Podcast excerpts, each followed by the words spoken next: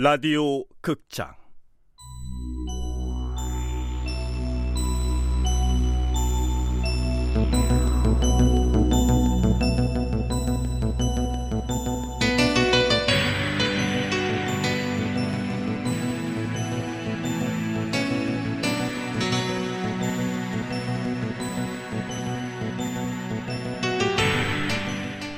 악마는 법정에 서지 않는다.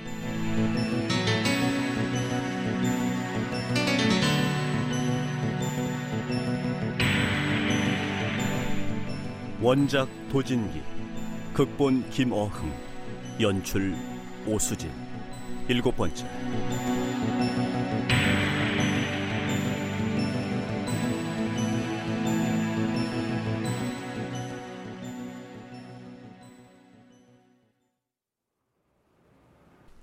피고인은 이 마찰력 좋은 장갑을 끼고 낚싯줄을 양손에 말아쥐고는 남편의 목을 뒤에서 감아 당겨버린 겁니다. 터무니없는 억측입니다. 여성은 자기 자신보다 힘이 센 남자를 상대할 때는 보통 독살을 택합니다. 낚싯줄로 살해하다니 피고인이 무슨 특수요원도 아니고 말입니다. 증거 설명은 그 정도로 하시고 오늘은 증인이 좀 많으니 바로 증인 신문을 시작하겠습니다. 오늘 증인은 윤태영, 김혜나, 남궁현, 이미재, 한현우 총 5명입니다. 윤태영이란 사람 빼고는 모두 피고에게 우호적일 수밖에 없는데 조 검사는 무슨 생각으로 저 사람들을 증인으로 불렀을까? 증인들 모두 나와서 증인 선서하십시오.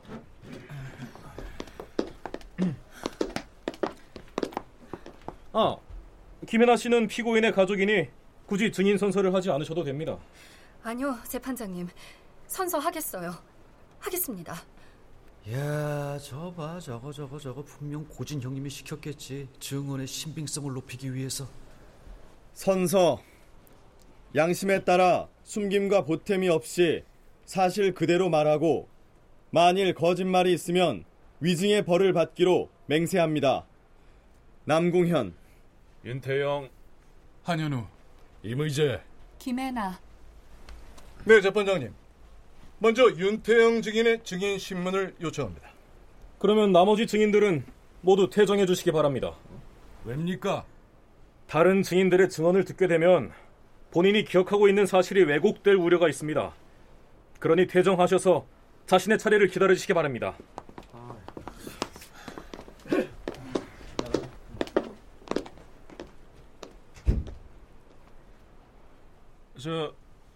전 여기 앉으면 됩니까? 네, 윤태영 씨는 증인석에 착석하세요. 자, 검찰 측 시작하시죠. 네.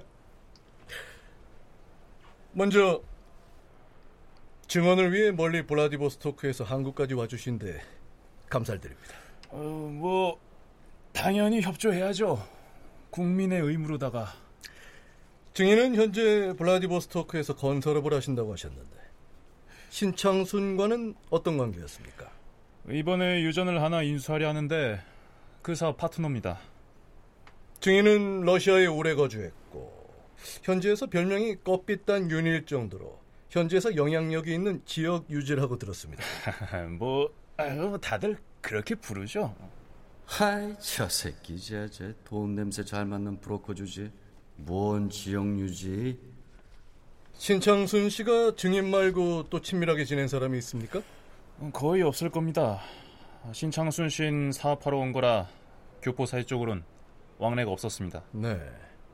혹시 두 사람, 그러니까 증인과 신창순 사이에 사업 문제로 갈등은 없었습니까? 갈등? 무슨 갈등이요? 사업을 시작하지도 않았는데. 같이 유전을 인수한다고 했다면서요. 신창순 씨는 러시아에서 어떤 일도 할 조건이 안 됐었죠. 사업 진행은 내가 하고 신창순 씨는 인수자금을 구해오는 게 일이었습니다.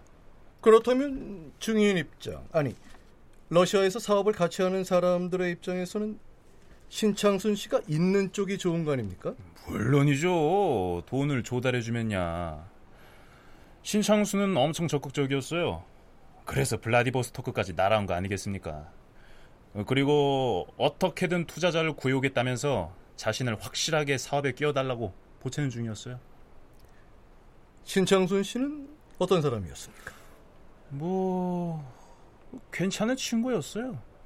눈치도 있고 사람 비위도 잘 맞추고 이 정도 친구면 같이 일을 도모해도 되겠다 싶었죠. 신창순이 죽던 무렵, 그러니까 12월 14일에 어디 계셨죠? 아마 친구 두 녀석과 가족 동반으로 바이칼 호수에 가 있었어요. 거긴 가는 데만도 며칠 걸리는 곳입니다. 연말쯤 블라디보스토크에 돌아왔죠. 그건 현지 경찰 조사로도 확인돼 있네요. 세 가족 모두 여행 기간 내내 시간을 보냈고. 네, 수고하셨습니다. 끝입니까? 나 이거 하려고 아주 비행기 타고.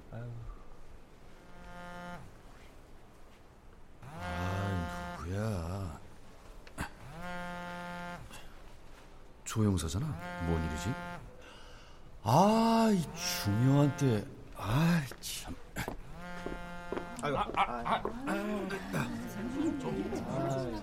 매너 없이.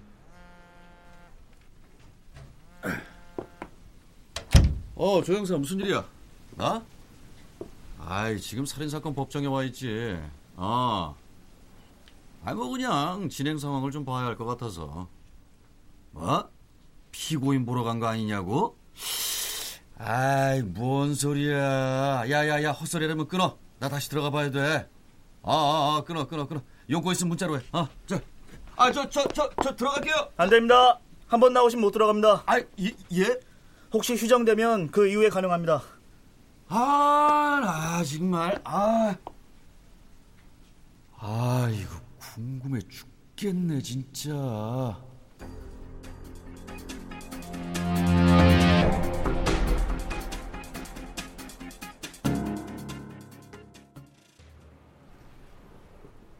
잠시 휴정 후에 마지막으로 한현우 증인 신문하겠습니다.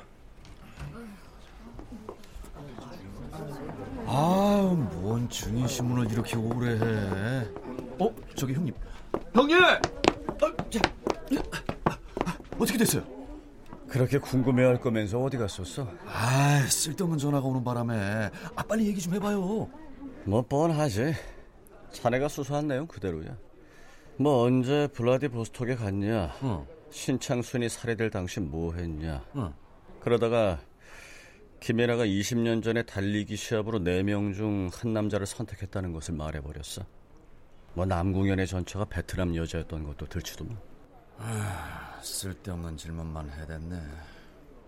글쎄, 쓸데없어 보여도 검찰 쪽에서는 목적이 있던 거지. 무슨 목적이요? 김혜나에게는 신창순과 피고인의 사이가 나쁘다는 것을 증언하게 하려고 그쪽으로 몰아가고, 남자들에게는 아직도 김명진에 대한 마음이 남아있다는 것으로 몰고 가더구만. 그래서 자네가 말한 치정살인에 무게를 두겠다는 거지. 알리바이는요? 그것도 입맛대로지. 다 알리바이가 있으면은, 그러니까 모두 범행을 저지르지 않은 걸로 증명되면은 결국 피고인만 남게 되고, 그러면 진범은 피고밖에 없다는 주장을 펴겠지. 역시 독사 조현철 검사답네요. 근데 형님은 어떻게 하시려고? 아직 한현우의 증언 남았으니까 좀 들어보고. 5분 후에 재판 속개합니다. 이제부터가 진짜 시작이지.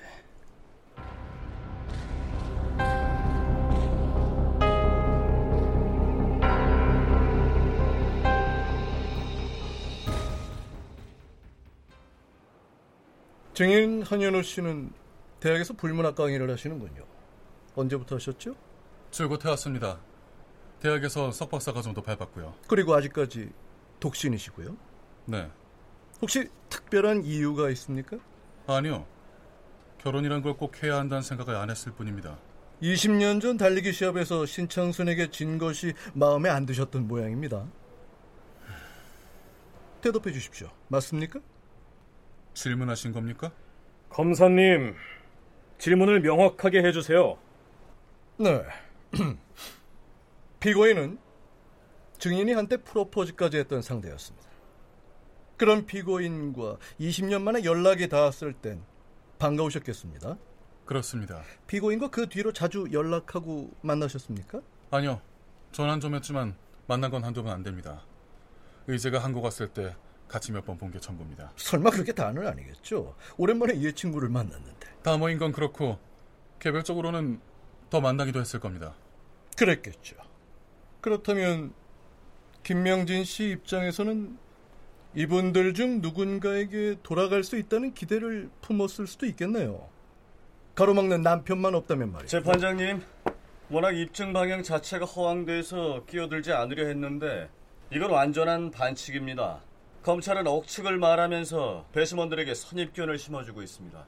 검사님, 신문 도중에 슬쩍 의견을 끼워넣는 짓! 아니, 발언은 삼가주세요. 네. 그런데 왜 블라디보스토크에 다른 분들보다 일찍 가셨죠? 여기 신창순의 예상 살해 시점인 12월 15일에서 이틀 뒤인 12월 17일에 가셨고 다른 분들은 20일 이후에 오셨는데 말입니다. 사실 창순이를 먼저 만나려고 갔습니다. 사업에 바빠서 명진이한테 소홀한 게 아닌가 싶어 따로 만나 얘기를 좀 하고 싶었습니다. 김명진 씨에 대한 마음이 남다른 걸로 해석해도 되겠습니까? 꼭 그런 것만은 아닙니다. 마침 기말고사도 끝나고 해서 혼자 여유있게 러시아 구경을 하고 싶었습니다.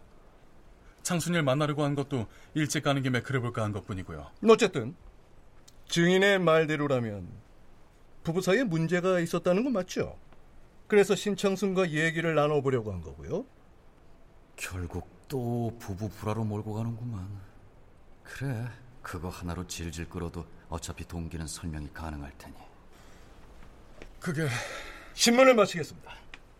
변호인 측, 신문할 내용이 있습니까? 없습니다. 증인, 자리로 돌아가 앉으세요. 자, 그럼 배심원 여러분께 말씀드리죠. 여러분도 다 들으셨지만 김혜나, 이미재, 남궁현, 한현우 이 네 명의 증인들은 모두 김명진을 보러 가긴 했지만 모두 각자의 목적이 있었습니다. 그리고 모두 신창순이 살해되던 시점에는 블라디보스토크에 있지도 않았습니다. 이들에게는 신창순을 살해할 동기도 기회도 없었다는 것입니다. 그럼 누가 남는지 여러분은 잘 아실 겁니다. 어차피 5명이 아니라 50명을 신문한데도 피고인의 범행은 입증되지 않습니다. 범행을 할 동기나 기회를 가진 사람이 없으니 피고인이 범인이라는 것은 사실적 입증이 불가능합니다. 아시다시피 형사재판에서는 합리적 의심이 없는 증명이 필요합니다. 극단적으로 말하면 피고인을 제외한 전 지구인 60억 명의 알리바이를 모두 증명해야 한다는 것입니다. 지금 제가 얘기하는 것은 신창순이 살해된 12월 14일 혹은 15일 블라디보스토크 뒷골목에 있을 수 있는 사람에 한정됩니다. 신창순을 불러낼 수 있는 사람, 실제 불러낸 사람, 그를 죽여야 할 강한 동기가 있는 사람, 그리고 범행에 사용된 장갑이 집에서 발견된 사람에 관한 이야기입니다. 사실 오늘 증인석에 앉은 5명은 어떻게 보면 피고를 제외한다면 유력한 용의자들입니다. 그러나 다들 보셨겠지만 이들은 아닙니다. 그럼 남은 사람은 누굽니까? 모래사장에서 검은 모래 하나를 찾자는 게 아니라 초콜릿이 5알 든 상자에서 검은 초콜릿 하나를 찾아내자는 겁니다. 하지만 피해자가 강도를 만났을 가능성이 여전히 남아있습니다. 어떤 러시아 강도가 우연히 낚싯줄이 있어서 그걸 사용했을 수도 있고 피해자의 옷이 고급 브랜드인 줄 몰라서 훔쳐가지 않았다면은 그래도 피고인이 유죄인가요? 자... 그럼 또 다른 증거가 없으면 마지막으로 중요한 증거 하나가 남아있습니다. 아까 변호인께서 여자가 남자의 목을 졸라 살해하는 것이 어렵다고 하셨는데 그게 가능할 수 있다는 국과수 연구원의 의견이 여기 있습니다. 이게 왜 여기...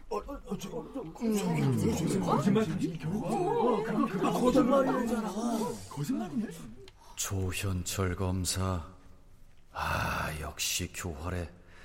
실수인 척하면서 거짓말 탐지기 결과 보고서를 배심원들에게 쓱 흘려?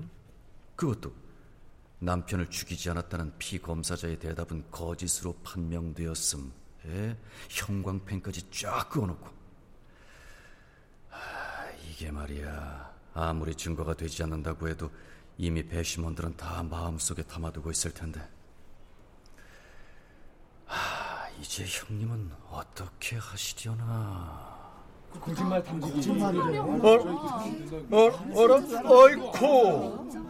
이게 참 문서 항목에 잘못 끼워져 있었나 봅니다. 나 이런. 자, 배심원 여러분, 지금 보신 내용은 증거 능력이 없습니다. 증거 판단에서 지워주시기 바랍니다. 자, 검찰 측 계속하세요. 네.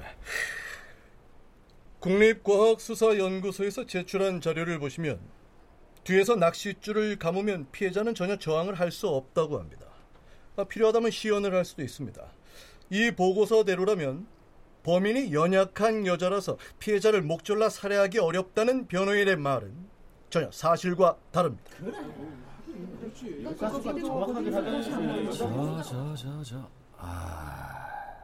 다들 눈으로는 여자도 남자의 목을 조를 수 있다는 증거를 보지만 머리로는 아까 슬쩍 봤던 거짓말 탐지기 조사 결과를 떠올리고 있겠지.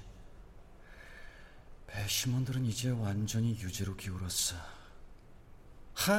조현철 검사, 이런 꼼수를 쓰려고 국민참여재판을 신청했구만. 변호인은 국과수에서 제출한 증거에 대해 할 말 없습니까? 그게 없습니다. 피고인 측에 새로운 증거도 없는 것 같으니 이상으로 증거 조사를 모두 마치고 피고 측 최후 변론 해주세요. 재판장님, 최후 변론이 아니라 재판 속행을 신청합니다. 속행이라 했나요? 글쎄요, 본 재판의 증거 조사를 모두 마쳤습니다. 굳이 속행할 특별한 이유가 없습니다. 재판을 다음으로 넘긴다고 해서 뭐 달라질 게 있을까? 바쁜 배심원들 짜증나게 또 불러내면 더더욱 피고 측에 좋을 게 없을 텐데. 변호인, 만약 고의로 재판을 지연할 생각이라면 이대로 검사의 구형을 요구할 수도 있습니다. 존경하는 재판장님, 피고인의 유무죄를 좌우할 핵심적인 증인이 아직 남아 있습니다. 증인이요? 그동안 아무 증거 신청이 없다가 이제 와서 갑자기 무슨 증인입니까? 계속 속행을 주장하신다면 거짓말 탐지기 조사 결과에 증거 동의하겠습니다. 변호사 좀 미쳤네 저거. 자. 거짓말 탐지기 조사 결과를 증거로 인정하겠다는 겁니까? 예.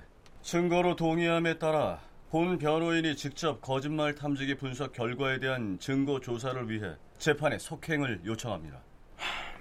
거짓말 탐지기 당사자가 동의한다고 해도 엄격한 요건을 갖추어야 하기 때문에 원칙적으로 증거 능력을 부여하긴 어렵습니다. 바로 그 증거 능력이 있을지 어떨지 여부를 다음 기일에 결정해 주십시오. 그리고 어차피 피고인 측의 핵심 증인이 또 남아 있습니다. 새로운 증거를 인정한다고 하니 변호인의 말대로 증거에 대해 검증할 시간을 드리겠습니다. 그런데 아까 유무죄를 가릴 중요한 증인이라고 하셨죠? 그 증인도 꼭 법정에 나올 수 있도록 해주세요. 그러려면 2주간의 시간이 필요합니다. 존경하는 재판장님, 변호인은 일부러 재판을 지연시킬 의도가 있어 보입니다. 존경하는 검사님, 살인사건입니다. 본 재판에서 유무죄에 대한 판단은 피고 김명진의 인생을 완전히 바꿀 수 있습니다. 그러니 시간이 필요하다는 변호인의 주장을 받아들여 본 재판을 2주 후에 속행하겠습니다.